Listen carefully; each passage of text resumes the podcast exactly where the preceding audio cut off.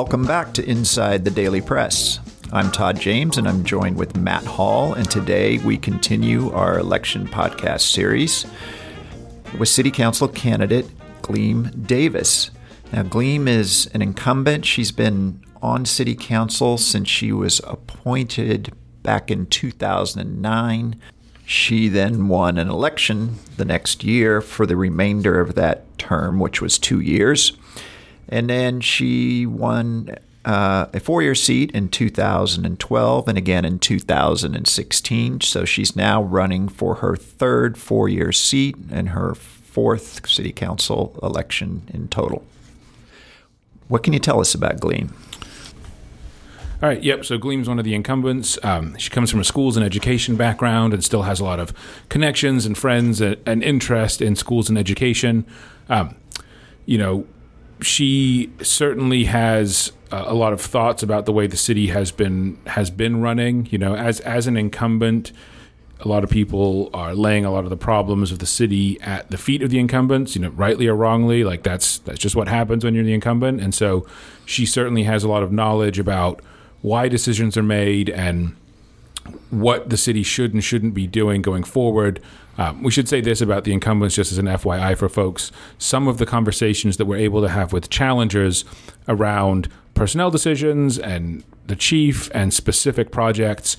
Depending on when we had the conversation with city council members, they were prohibited um, by something called the Brown Act from discussing certain specific projects, and they also are prohibited from giving ex- specific thoughts on personnel decisions. So there's going to be some of these conversations where you're like, why didn't they ask them that question? And like, that's why is that they can't actually answer all the questions. So, you know, we certainly have a lot of conversations with her about development and homelessness and crime, um, but some of the specific points that people might be wanting to hear about are absent just because we're limited. The, the, incumbents are limited in what they can say on some topic. Great. Let's get into it. Matt Hall's interview of Council Member Gleam Davis.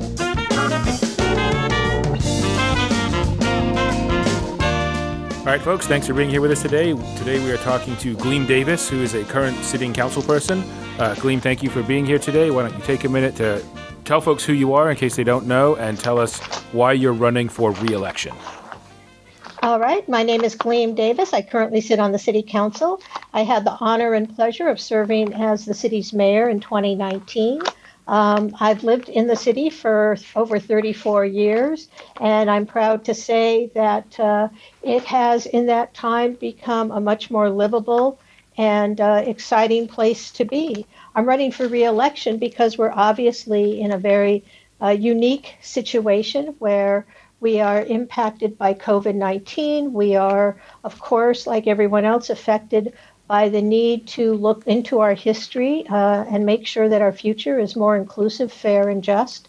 And we also need to fi- figure out how do we rebuild an economy that's by, hit by a number of uh, uh, things beyond our control. And I think my experience and my reputation as being a thoughtful person are just what we need right now. And so I'm running for reelection. Uh, gotcha. So, so you mentioned economic recovery there. Is, it seems like that's that's a big theme for you. Is that correct? Absolutely. So, what is the city going to do? Like, what's the city going to do to to re restart or re-engineer the Santa Monica economy? So it's already done a number of things. I think you've seen the physical manifestation of that with our changing our rules to allow restaurants and businesses to move outdoors to avoid some of the limitations on indoor operations. We've also uh, modified our zoning ordinance to make it easier for businesses to get up and running or for existing businesses to make necessary physical changes. So we're already in that process. I think what we need to do in the future is remain as agile as we have been over the last few months. And I think more importantly, we need to focus on how we can support particularly our small businesses around town.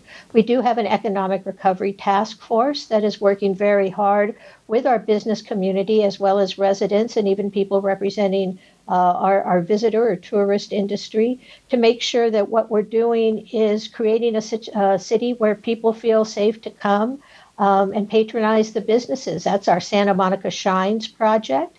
And I think by letting people know that we've set standards for businesses that will ensure that they're safe when they patronize our businesses, we'll be able to bring people back. So, I guess it, looking at sort of specific actions and and policies here, right? Like the city opened up the outdoor dining program, right? That was a change. Um, what has the city done? What can, what more can the city do when it comes to trying to keep businesses open as they continue to struggle? Right, like the LA Times had a story, I think it was yesterday, about restaurants are just not going to be able to pay their rents when the eviction moratoriums end. Like they just can't pay, and so assuming that is going to be regional, right? Like assuming there's going to be other Santa Monica businesses that are going to find themselves simply unable to pay rents what what can the city do about that? Well, so in the first instance, the new state law that affects our ability to um, create new eviction moratoriums only applied to residences, not businesses. So we've established our eviction moratorium to go on for several more months with regards to commercial properties. The second thing I think we can do is look for more ways to ensure that existing businesses can operate in a more fulsome way. Um, obviously, outdoor dining and outdoor display of wares is part of it, but we really need to figure out uh, how can we help businesses adapt to the new climate? And some of that is working with our business improvement districts to, again, advertise in effect that if you're looking for a safe place to come and shop, Santa Monica is the place to be. We also need to, of course, recognize, and this was true before the pandemic hit, that retail has changed dramatically over the last few years. That's why we created the Buy Local program. When you buy local, you're putting money into the local economy so that a small business owner uh, can buy socks for for her kids, or she can uh, purchase piano lessons uh, for her children here locally. When you shop on Amazon, you're putting money in Jeff Bezos' pocket.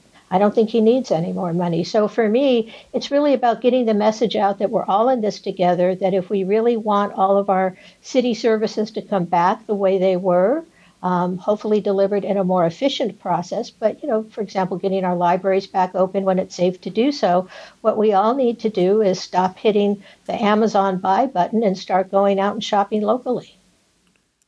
Right, and that's that's easy to say that people just need to come out and you know spend more, but there's that that only goes so far in this problem, right? And so the Santa Monica can extend its eviction moratorium. I mean, not ad nauseum, but at a certain point, that back rent is due.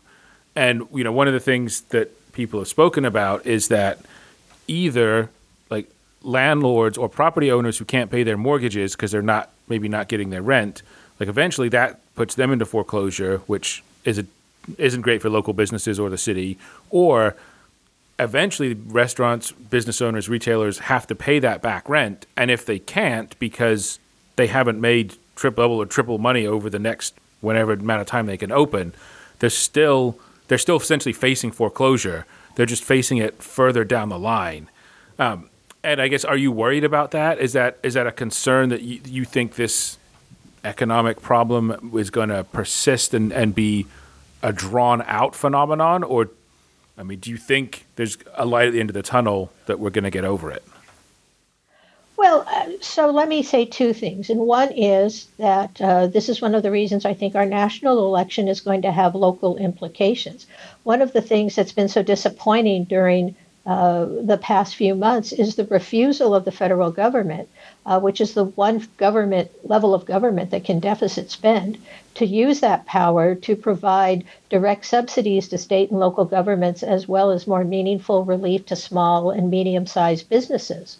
Um, so for me, part of it is how can we help businesses hang on until we hopefully get a change in the administration at the federal level and get some meaningful relief. I mean, one of the things that's really true is that uh, the city is ready, willing, to help small businesses, but we're not able because of our own economic crisis. Um, in addition, as we all know, the Paycheck Protection Program, a large su- amount of that money did not go to small businesses, but went instead to larger businesses and other uh, uh, entities that maybe didn't need the relief as much as small businesses did. And we know that at least the House of Representatives so far has passed a plan called the HEROES Act to address a large amount of those, pro- a large number of those problems. But it's not going to get through the Senate. It's not going to get past the president. So this is a case where the national election will really have local implications. So that's one thing: is how do we help people hang on until hopefully there's a change in the federal administration. Two, I think I, I don't think we're there's light at the end of the tunnel. There's light somewhere, but we're not seeing it yet. But I think the longer uh, grace period, if you will, that we can provide to local businesses gives us an opportunity to get our local economy back on track, at least in some areas. We're starting to see more tourists come back, for example.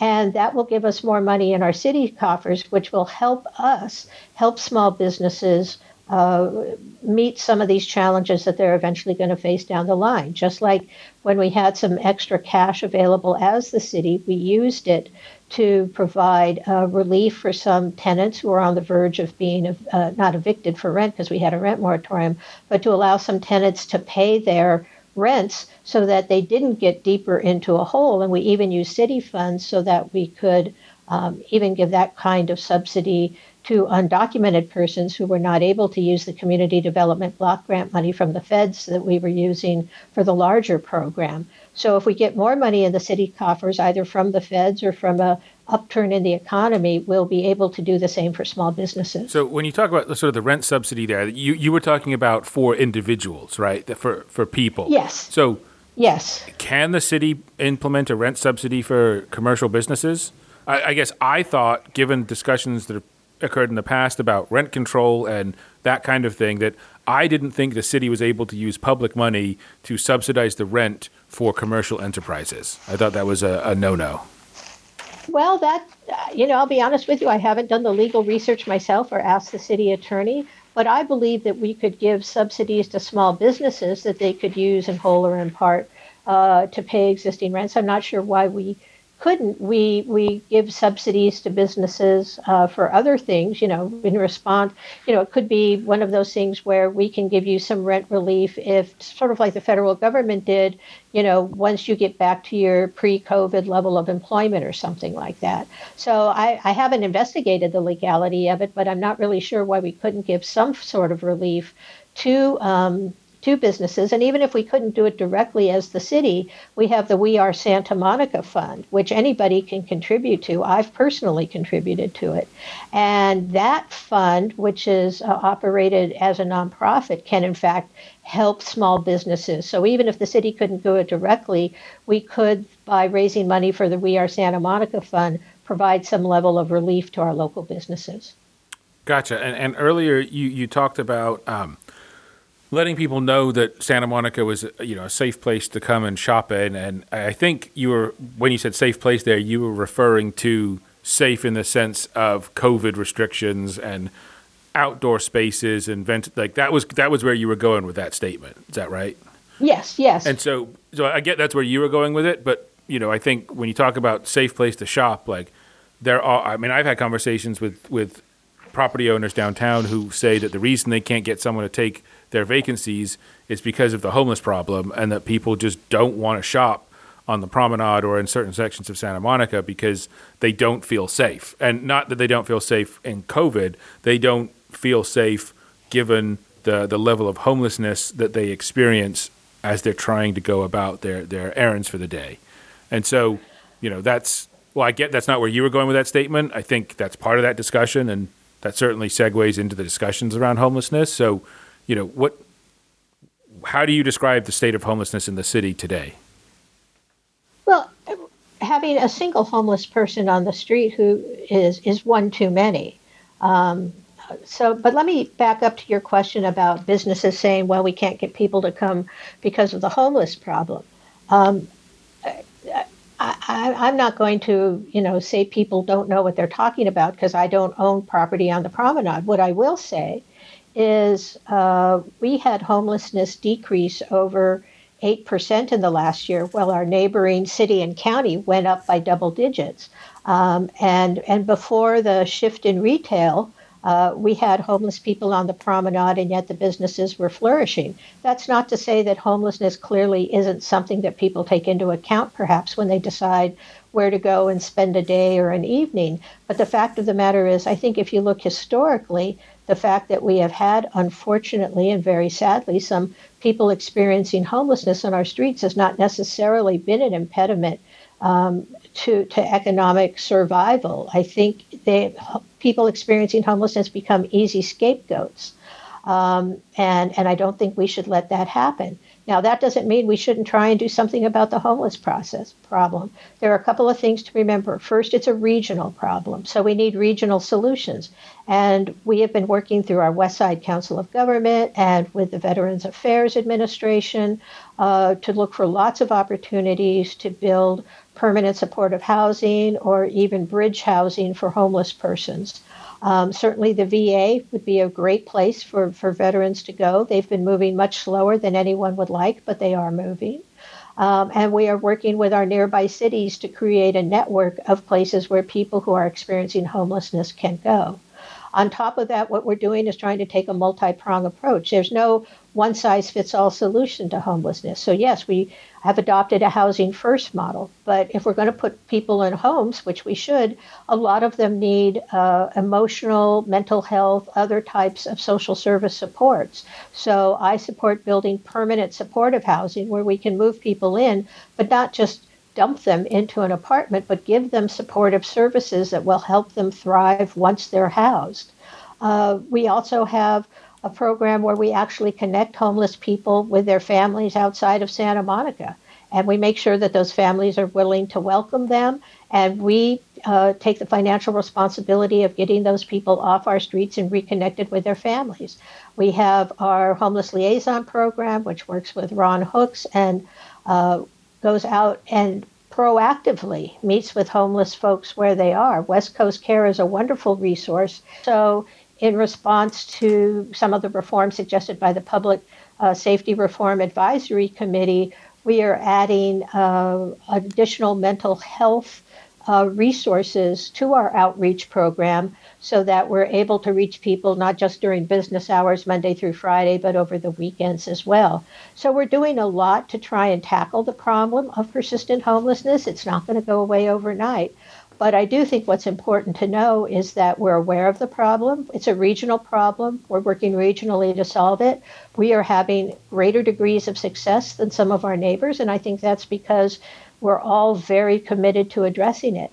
Obviously, that will hopefully uh, be consistent with what you say you've been hearing that if we can begin to address the problems of homelessness more comprehensively and, and in theory, uh, get people off the street and into housing, then that won't be an impediment to economic recovery. I do want to give a shout out to downtown Santa Monica, which has actually specifically trained some of its ambassadors to interact with persons experiencing homelessness. I've had, by sheer serendipity, the opportunity to view a couple of them um, in action, and they're wonderful. They have cut down I think, on some of the what I'll call undesirable or antisocial behavior. When they see someone acting up, um, they try and quell it without the need for a police officer. But you know, they have the authority that if in fact uh, you know public safety needs to be called, they can do that as well. So this is a problem we all recognize, and we're all trying to work together to solve it um, to the greatest extent possible. So yeah, I, I, Santa Monica definitely had a decrease in homelessness according to the homeless count, right? And mm-hmm. depending mm-hmm. on how you count the numbers and who you compare it to, and I say depending on how you count because Los Angeles County sometimes breaks things up by what they call that SPA, which is a sort of a meaningless geographical distinction. Sometimes they break it down by city. There's lots of ways to break it down, but any way you break it down, Santa Monica did have a decrease in this year's homeless count, but it had increases and large increases prior to that. And when, when we talk about you know the the feeling of homelessness like uh, this morning actually so yesterday so we're talking now on monday. Sunday morning i was here in our office. We're at the 1600 block of fifth street. There were 12 people t- sleeping on this block. On like just straight up 12 people you had to walk over to get from colorado to olympic on this block. And i think that that is a lot of what people are seeing, right? Like that's that's a, that's a huge impediment to people trying to do business. Now, on our block, there's not a lot of retail, so they're not doing a huge amount of business here. But I think that experience is magnified now. And when we talk about you know businesses thriving on the promenade beforehand, like there were vacancies on the promenade, right? And prior to COVID, our discussion around vacancies would have talked about rents being too high and a vacancy tax and why are landlords charging so much, right? But now with COVID, wiping out the business traffic, I think the visual impression of the homelessness on the promenade and on Main Street and other places is much greater. And I do think that while the number may be the same, maybe it's the same number of homeless people that was on the promenade. When you look, go to the promenade now, or when you went a couple weeks ago, and it was devoid of economic activity, but it had the same 25 homeless people who were there in January. That's a takeaway, right? And I think that's partly where the downtown business owners are coming from, in that it, it's times have changed, right? And what was tolerable in January is now a contributing factor to their economic recovery. Um, and so I'm not discounting the, the decrease in homelessness. I absolutely see that, and I get the homeless multidisciplinary street teams and C3 and like Ron Hook does great work, right? But it's still a huge point of contention for residents, right? And it, it's still, I think it's one of the top three things that anybody cares about right now. Well, and I and and it's one of my top three issues that if I'm reelected, I want to address. I, I'm not suggesting that oh, we're doing such a great job in homelessness that we don't need to do anymore. We need to put more resources into addressing the problem, and we need to look for more creative solutions. But I do think it's important for people to realize a couple of things.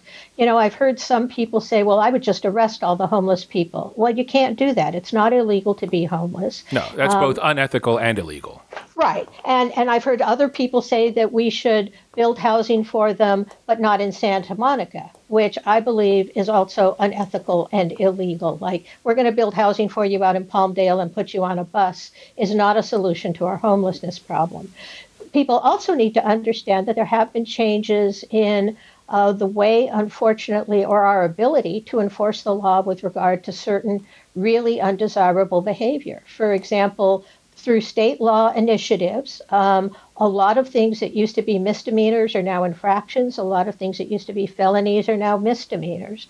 And so, for example, if someone is involved in the public use of illegal drugs, that's an infraction. The police, even if I see them do it, I can't call the police and say, hey, I saw that gentleman uh, uh, smoking crack over there because that's an infraction and the police have to actually see it themselves in order to even write a ticket. Just like I can't report you for speeding down the freeway, they actually have to catch you at it. So we do have a lot of challenges. Some of them are, you know, imposed on us by changes in state law, or some of us are imposed on us by the state of federal law. So, so it's not just a question of, oh, let's, you know, arrest everyone who's ever committed any criminal act. That's just not feasible. I mean, I always tell people, you know, if you want a police officer to arrest someone for a minor infraction, they can do it. That person will be out of the jail before the police officer is done writing up the report. So that's not to say we shouldn't enforce the law. We should.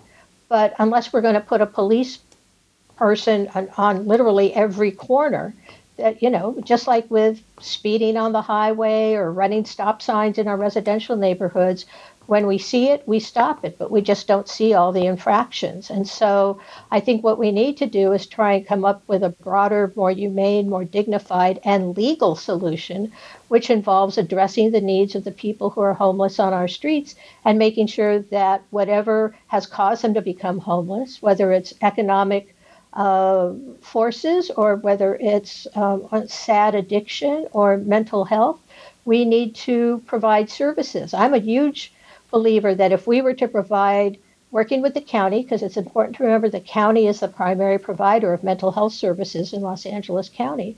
But if we were able to open a community mental health center and provide a broader range of uh, mental health services to our entire population, not just the homeless population. One, we would stop people from falling into homelessness, and two, we might be able to get people who currently are on the street in a better place mentally, where they're better able to participate in their re, uh, their ability uh, to leave our streets and move into housing. So, if you ask me, what are we not doing now that we could do more of in the future, I would say look for opportunities to invest in community mental health. Gotcha. So um, you mentioned so there's a little bit of a conflation there between uh, quality of life crimes and homelessness, and I, some of those are overlapping and some of them aren't, right? Like encampments, homelessness. But when we talk about some of the things you referenced, inf- infractions, misdemeanors, felonies, you know, that's those are props 47 and 57 that radically changed how uh, law, not how laws could be enforced, but how punishments were meted out, right? And there are just some things that you simply can't take someone to jail for. There are some things that if you take someone to jail, they will be released immediately for. There are some things that even if someone were to be sentenced to jail time due to overcrowding and other restrictions, they can serve as little as 10% of that sentence, which may in fact be the two or three days they spent in the local holding cell and are then just released back on the street, right? Like, that's definitely a problem. So, getting into that subject for a second, like, do you so there's a there's a ballot proposition this November that would undo some of those restrictions, right? That would actually change the way 47 and 57 work. Uh, do, do you how do you feel about that? Do you support that ballot initiative? You know, I've been trying to research that ballot initiative because the one, you know, 47 and 57 were passed for three reasons. And one, and I think maybe the most important one, is that a lot of the things that people were being arrested for were having a disproportionate impact on communities of color and people who were economically disadvantaged. And so those uh, propositions were passed in order to reduce, um, you know, the the unfair and unjust fact that uh, people of color are just, you know, orders of magnitude more likely to be incarcerated. I haven't found anything that suggests that the ballot measure that's currently on would be able to avoid going back to that situation. So I haven't expressed an opinion about it because I don't feel like I know enough about it.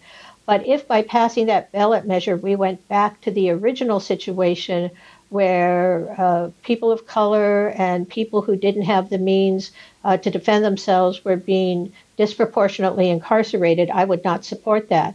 Now, the other two reasons I think things were passed was the counties in the state wanted to reallocate responsibilities because the state said we're spending way too much money incarcerating people, and so we're going to push some of that cost back down onto the county. At least in LA County, I can't speak for every county, but that county was already overburdened. Now, one of the things I'm very proud about is that our supervisor, Sheila Kuehl, along with other members of the County Board of Supervisors, are trying to address that issue by instead of building more jails, building more true rehabilitative uh, centers where people who are arrested for drug possession, drug addiction, that sort of thing can actually receive treatment as opposed to simply being warehoused in jail cells. Um, but I'm not sure every county is doing that. You know, the third reason I think those propositions passed was because people were concerned, you know, that a lot of people were getting having criminal records that made it impossible for them to be employed. Um, you know, it's the whole idea from the ban the box problem, where if you had a drug conviction on your resume, you had to disclose it.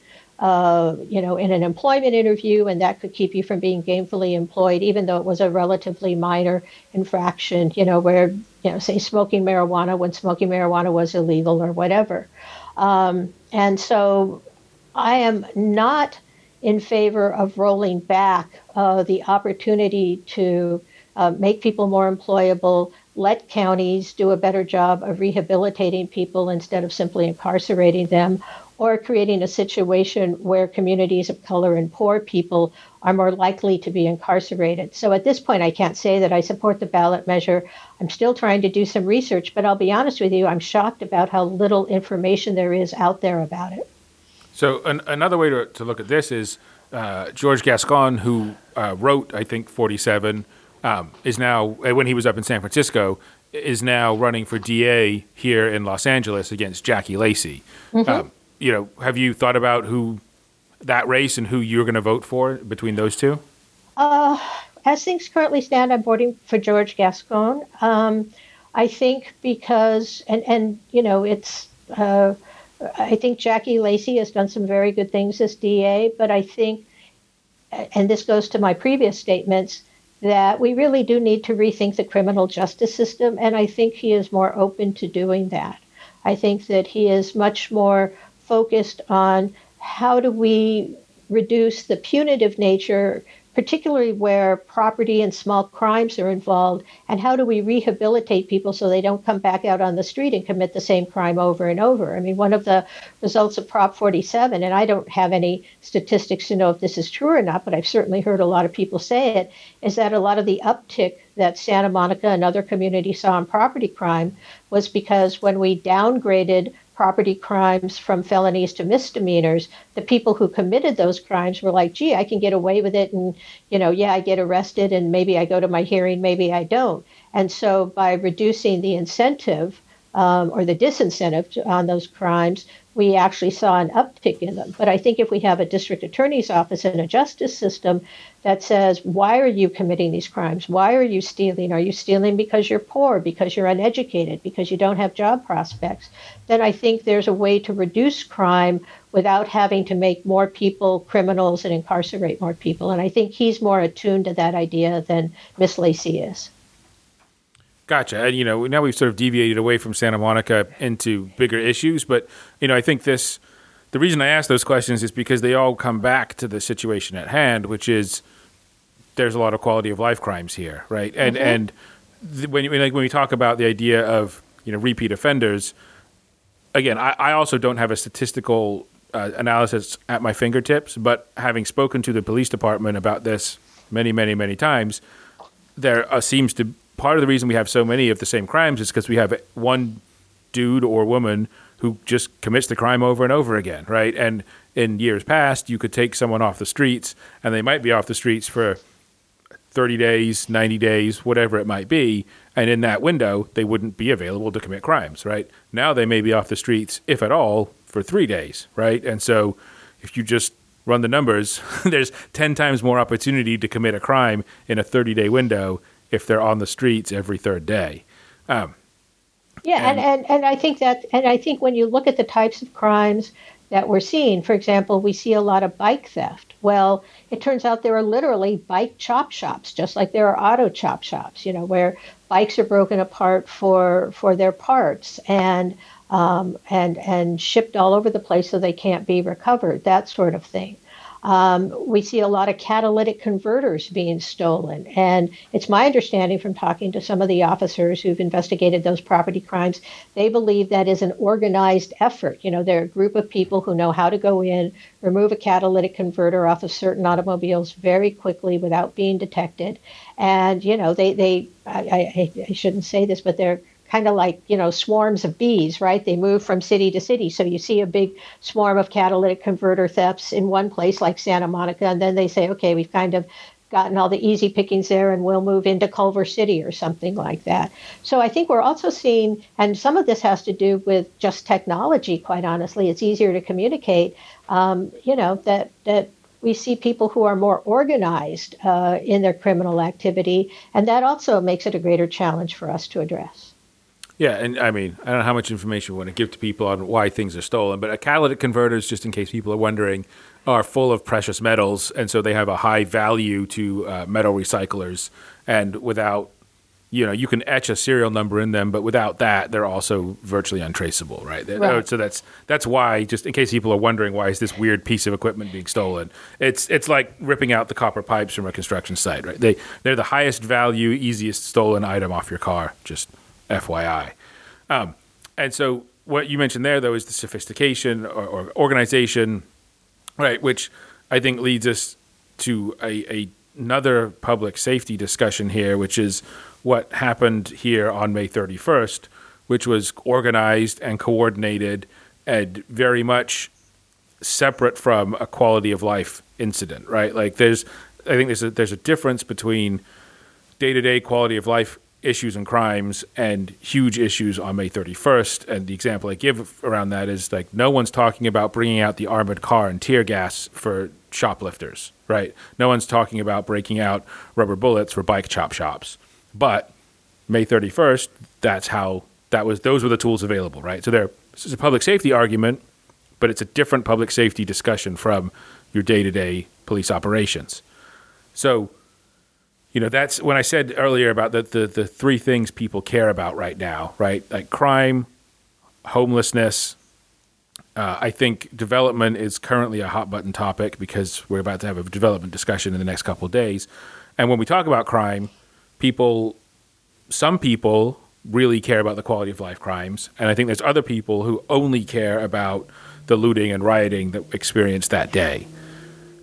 How do you think the city did on May 31st? And what do you think the city is going to do in terms of learning lessons from that or moving forward? And I, I asked that question a certain way, and we should tell listeners up front you are limited in what you can and can't say about personnel because there are laws that prohibit you from discussing personnel matters in this this venue, right? So listeners who are wanting you to talk about firing the police chief aren't going to get that discussion here because you are prohibited from having that discussion at this point in a public venue. So right, setting right. setting the stage there for folks. Then I, I should also say that you know it's very clear that the charter gives the ability to um, uh, hire and fire the police chief to the city manager, and that it's a violation of the charter, even outside of a public podcast, for the city council to try and affect in any meaningful way uh, the the city manager's decision. That's not to say we're not entitled to have opinions, but we cannot insert ourselves into employment discussions. So I just want Right. people to think it's not just that it, it's not just for public consumption. It's even at a private level. Um, you know, the, the city council has limits on on the interactions it can have or the input it can give vis-a-vis um, any any employee of the city, except for the three to directly report to the city council, which are the city manager, the city attorney, and the city clerk. Um, so so May 31st broke my heart. Um, seeing tear gas and, and rubber bullets used, um, particularly on a day that was supposed to be peaceful protests, uh, was not anything I had ever thought I would see in Santa Monica. Um, and, and I'll be honest, I, I think, you know, in my opinion, and this is just my opinion, and I'm not going to ascribe it to any particular person, you know, it, it, was a failure.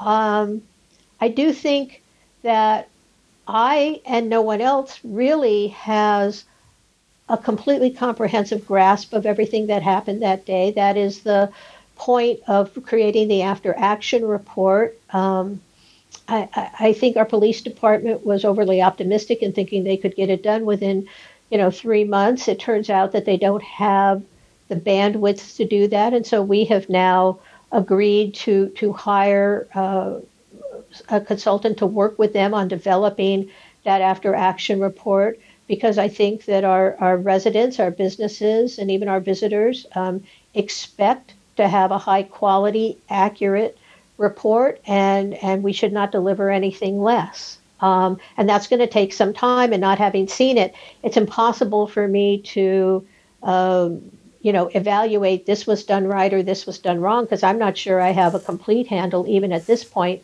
on on all the orders that were given and who made what decision and that sort of thing. So I can't opine on that. I can just say that seeing uh, that situation in Santa Monica was heartbreaking. I do want to make it clear that it's my understanding, and I don't have have uh, you know great evidence of this, that there were people uh, in town who were uh, threatening to do damage to some of our most beloved landmarks. Um, the pier, um, in particular, uh, ha- and, and people, I believe, had incendiary devices on them. I've been told that. And, you know, I, I think that had the pier burned down um, or been burned down, uh, because people, I believe, said they wanted to burn down the pier, would have been, we'd be having maybe a somewhat different discussion because and I don't want to minimize what happened to anyone on that day, whether it was physical injury or damage to their business. But but the pier would have never been replaced. I mean, that's just the sort of icon you can't rebuild in any meaningful way. It would, in this day and age, it would have been too much money and it would have been too difficult. And um, and so, saving the pier, if if that was part of the motivation for the actions that we're taking that day, I think was a good motivation. Uh, similarly, protecting the promenade, I've heard some people refer to it, oh, it's a touristy place, but I think of the promenade as sort of the heartbeat of our city, both from an economic perspective, but also it's it's our city's living room. It's where people go um, you know, when we can go back to movies, go to movies, go to grab a bite to eat, um, do a little shopping, and and I think that you know had that been completely destroyed on May 31st, uh, we would have all been very sad about that. Now, obviously, a lot of businesses were destroyed on May 31st. I believe most of them um, are on the mend. Of course, Sushi House was burned out, and and I think they're still uh, they're obviously still closed, and I don't know what the status of that business is. But you know, some of the businesses that were looted, um, Vans, REI, um, uh, Roadrunners, they're they're reopened, um, and and it broke my heart to see what happened there. But it's also my understanding, and this goes back maybe to the discussion we were having about crime, is that what happened in Santa Monica was different than what had been seen even the previous few nights, that the previous few nights where there had been civil unrest and there had been windows broken and vandalism and looting, that those appear to be Sorry, I bumped out again. I don't know how to turn that off so my phone doesn't ring. So I'll start off again. That what what happened the previous few nights um, in terms of both looting and vandalism appeared to be crimes of opportunity. In other words, there was a protest, and some people were within the protest and saw an opportunity to break some windows or steal some merchandise. What happened in Santa Monica on May 31st, and again, the after action report, I believe, will address this, but I've been told that the preliminary analysis is that it was very organized. You literally had people driving into the city, uh, letting people out of the car. They had you know, a, a, feel for the city about where they wanted to go. They wanted to, to go to shoe stores. They wanted to go to pharmacies. They wanted to go to places that sold liquor. Um, they stole clothing. They, they didn't go to some of our more eclectic places. Um, uh, you know, they stole musical instruments and electronics.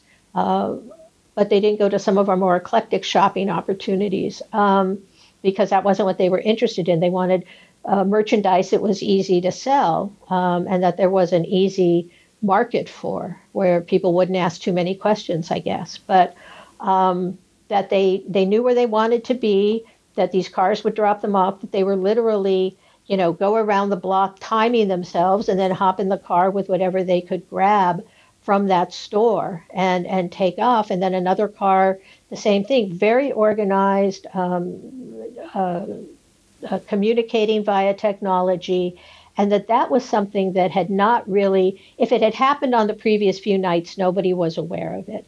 And so we were really seeing something new. And that's not an excuse, it's not a defense, but it does demonstrate that, you know, we were the, the police department and the community, you know, we're seeing something that had not happened before.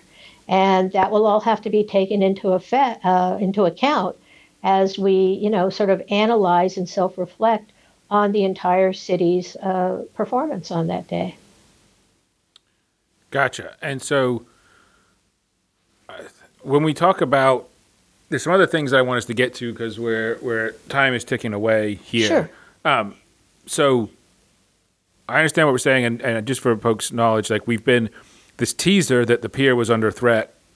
I've heard since you know the day after, like June first, I started to hear the pier was under threat. Like maybe, like, and you're right. We'll wait and see, right? And I, I do think there's something to be said for if the narrative emerges that the police department saved the pier from burning down. I do think that w- would have changed or will change some minds about it. Um, but I do think that that tidbit teaser narrative it's been essentially unsourced at this point in time. Uh, you know, no one's willing to go on the record with explaining where that tip comes from, and I'm not blaming you for that because I've heard it from police officers and other other pe- lots and lots of people seem to have that piece of information. It's just no one can explain entirely where it came from. Um, at, at least for me, that's deeply frustrating, right? Like if it's if we know that and we know that it came from somewhere, it would just be nice to be able to discuss where it came from and you know have the open discussion, but c'est la vie. We'll have to wait until the after action report comes out, I guess, to evaluate that that critique. Um, but like I said, we've got you know we're 45 minutes in here, and so we're we're rapidly approaching sort of my artificial time limit on these, which is trying to keep them to about an hour. And there's lots there's lots of other things to talk about. Um, let me say real quick: is there is there a subject you wanted to talk about before we move on to some of the other things that I think are front of mind for folks? Well, I don't know if it's on your your list of things to discuss, um, but I, but I think we have to talk about housing. So if that's on your list, I'll wait till you get to it. No, we, we not, can we can, jump into it now. We, yeah, we can jump into housing, and I think housing, you, housing slash development, I think is, you know, combo topic. So what what, what is it you want to say about housing? So what I want to say about housing is that housing is a civil right, and that you know this sometimes this in some ways goes back to our discussion about homelessness that that people have a right to be housed and not housed in a way that where they're paying 70% of their of their income, their net income to pay for their housing or whatever, but that they the housing is affordable to them, that it's appropriate for them, that we're not shoving, you know, 14 people into a one bedroom, that sort of thing. Um, and I think that we as a city need to recognize that the regional housing needs assessment numbers that we've been assigned by the Southern California Association of Governments and by the state are, are, are meaningful numbers and they're not going to be easily met, but we need to make good faith efforts to meet them. And, you know, a majority of the housing that needs to be developed under that plan has to be, you know, deemed affordable. Um, and and we have to use all the tools in our tools box to build affordable housing. So that means, for example, can we use uh, some public land like we're going to do when we tear down parking structure three and allow housing to be built there. That will presumably be deed restricted, affordable, and or uh, permanent supportive housing for formerly homeless individuals. Uh, are there other city properties we can use that are appropriate for that? We all, another tool in the toolbox is our inclusionary requirements. That you know we don't seem to have a lot of problem. Uh, convincing market rate housing developers to come to Santa Monica. And so we need to continue to require that as part of their uh, coming to Santa Monica, they include in their project a significant amount of deed restricted affordable housing. We need to look for ways to rebuild our housing trust fund so we can continue to support the efforts of nonprofit housing providers like Community Corps of Santa Monica. But the fact of the matter is that we are going to have to build this housing. And if we don't, it's important to people to realize that there will be uh, uh, consequences. That you know, one of the things that has happened over the last couple of years is that you know a lot of cities were famous for sort of ignoring their housing requirements under RHNA and SCAG, and nobody cared. Now there are going to be real penalties if you don't make good faith efforts to get to your numbers. And so I think that uh, we need to make a good faith effort to do that. I support that effort. And that's going to mean looking, as I said, that every tool in the toolbox to figure out how do we build housing that uh, accommodates the, the numbers we need to accommodate, but also is fair and just. Um, you know, we want to make sure that economically disadvantaged people have opportunities to quality housing, affordable housing. We want to make sure that our missing middle uh, folks who don't tend to get a lot of housing built for them, our nurses, our teachers, uh, the person who owns the local dry cleaning store, that they can live in Santa Monica as well. And that's important not only from a housing perspective, in my idea that housing is a civil right, but also from a sustainability perspective. If, if we don't build affordable housing in Santa Monica and in the West LA region generally, people are not going to vaporize. They're just going to move to where housing is more affordable, which currently is in remote regions of the valley, whether it's the San Fernando Valley or the Antelope Valley or the San Gabriel Valley or the Imperial Valley. And the way they're going to get to their jobs in Santa Monica, because those jobs aren't going anywhere, is they're going to get in their car and drive. And we now see with these fires and floods and hurricanes what the effect of people being in their cars for two hours driving, you know, 40, 50, 60 mile commutes is, is that we are destroying our planet. So housing is a civil right, but if also impacts our, our absolute right to breathe, our right to live, the sustainability on our planet. We've got to build housing near jobs. And I know some people have said, well, just move the jobs out to where the housing is. But that's not how it works. Um, we don't get to tell people where to put their jobs. Um, we're Silicon Beach for a reason, and there's tech jobs here. But there's also, you couldn't take, for example, the jobs in the hospitality industry and move them out to Chino Hills, because Chino Hills isn't going to support the kind of hospitality industry that we have here. So, so I think people have to be realistic. They can't just put, you know, bumper sticker slogans and think that's going to solve the problem. So, um, you know, those are my thoughts about housing. But I think it's really important that we recognize we're going to have to build a lot more housing and we're going to have to use a lot of different tools to do it. Gotcha. And I, I think I was going to ask some follow up questions there, but I think you, you you expressed you answered them. It's clear that you your thoughts there are very clear. You think we do need more housing. You think we need to hit the RHNA numbers. Um, you expressed why. Like you know, we, again, we could delve into more detail on that, but again, t- time is a ticking, so I don't sure. want us to to lose. we got to get to other stuff as well. So, similar to the Brown Act uh, on personal personnel decisions, we're having this conversation prior to the, the city council talking about the Miramar discussion, and so you are not going to be able to tell us how you're going to vote on that because that's that's how the Brown Act works. So I understand with the Miramar specifically, you can't talk about that. Just if we were having this conversation two days from now, we could, but today it's a little bit awkward timing. Um, however, other big downtown developments, some are already under construction, right? Like you know, Lincoln and Olympic, uh, Fifth and Broadway. Those two projects are already well underway. Um, outside of the Miramar, we've got the Plaza at Fourth, Fifth in Arizona. You know, at the back of the pipeline, which people kind of have forgotten about, but there's the the Frank Gehry design project, which I guess is called the Ocean Avenue project. I think. I have no idea. Everyone calls it the Gehry project. That, like I guess that, it's got a name. That's how I think about it. So yeah, so does everyone else. Like apparently it has a name, and I don't mean to be dismissive, but like no one knows it. So it's the Gehry project. So when you're how do you feel about that? There's people in town who think none of those projects should be approved none of those projects should be built. They think you know usability of lincoln will be destroyed by these the multi-use project that's going in. There's lots of people who are adamantly vehemently opposed to the plaza project um, including the group that's recently filed a lawsuit and i know you're not going to be able to comment on a pending lawsuit but why do you let's start with the plaza i guess why do you think it's a valuable project to put some kind of mixed use development on that site?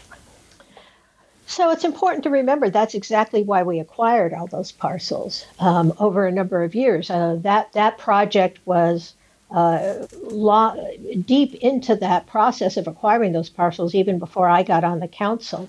The idea was to create a gathering space in the middle of our city that would provide the kind of opportunity that people have been clamoring for. For example, a permanent home for the ice rink, uh, an opportunity to have a non-linear plaza. The promenade is wonderful, but it's very linear. You know, a place that you can put out table and chairs and maybe have a, a sandwich shop and some other food purveyors, and you can go and grab some lunch and sit out in our glorious Santa Monica weather.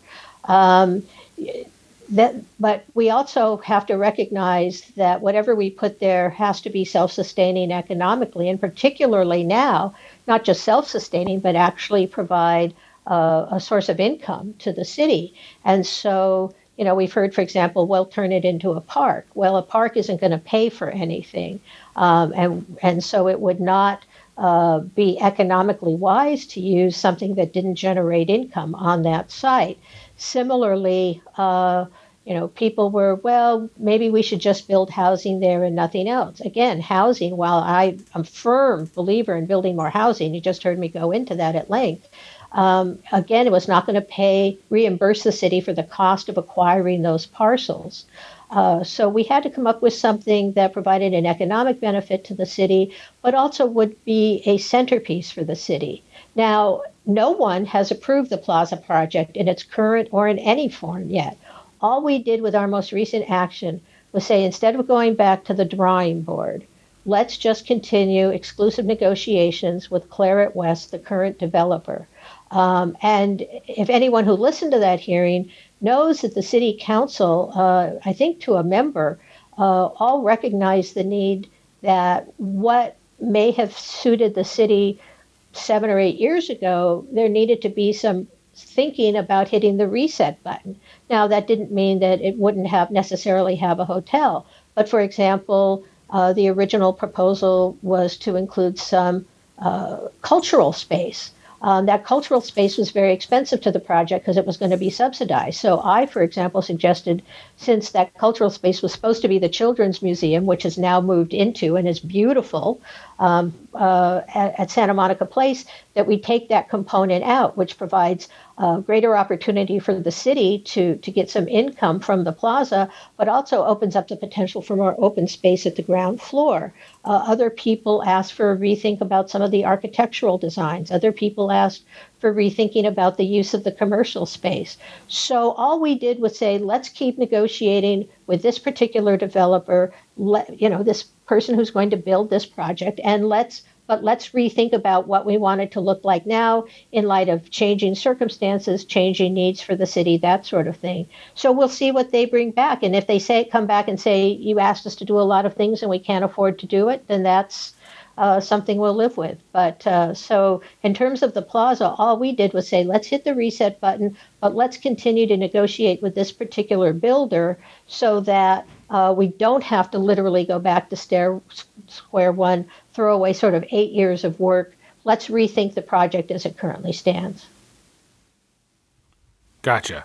So we're, we're now at that hour mark, and like I said, there's a lot we could talk about with all the candidates that we haven't gotten to. So but I want, want to say that at this point, um, one of the reasons we're cutting it off at an hour is because folks don't listen to long podcasts as much, and so we just want to make sure that we we're sensitive to people's time, and there's you know like eleven or twelve of these things to get through for folks. So. Um, why don't you take a couple minutes though and, and make a closing statement if you want to? You know, the the stump speech as to why people should vote for you. Sure, thanks. And and thank you for, for giving me the hour to speak with people. This is obviously a very unusual campaign and a lot of things that we normally do, such as holding in person fundraisers, uh, meet and greets, uh, walking neighborhoods, we're, we're just not able to do. And so any opportunity to speak to people directly is, is very much appreciated. You know, I've been on the council since 2009, and I think if people look at my record, what they'll find is that I am a thoughtful, progressive, pragmatic council member. Um, I'm very much interested in the future of this city. I understand that there are some people who want to look backwards and have fond recollections of the city. Um, and, and, I don't believe that the city they're remembering is a city that ever existed. Someone posted a, a picture on uh, Facebook just the other day that showed all the big homes that existed in Santa Monica where all the rich people lived many years ago. So we've never been this sleepy, sort of middle lower class beach town. We've always been a tourist attraction. I grew up in the San Gabriel Valley, and when I was little, we used to come to Santa Monica, um, you know, to the old pier, and my parents danced at the La Monica Ballroom to Lawrence Welk. We've always been a tourist city. We've always been uh, a busy city. We've always been an urban city. And I think what we need are people who are looking to build the Santa Monica of 2050, not 1950. And I'm one of those people. I think my record shows that I care about the people who live in the city. I believe that every person in the city, regardless of where they come from, their color, their race, their creed, their economic position, has a right to thrive. And we need to make sure that our city provides those opportunities for people to do so.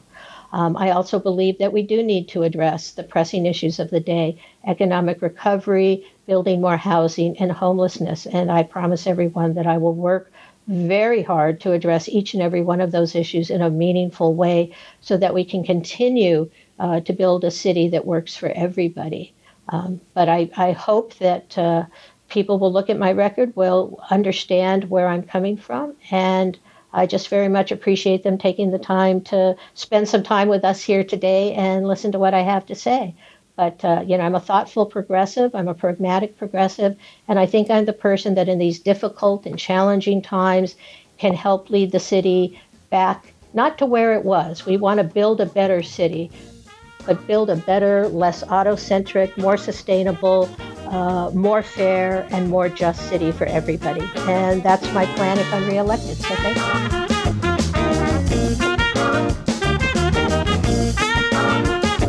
Thanks for listening to the Santa Monica Politics Podcast. powered by the Santa Monica Daily Press.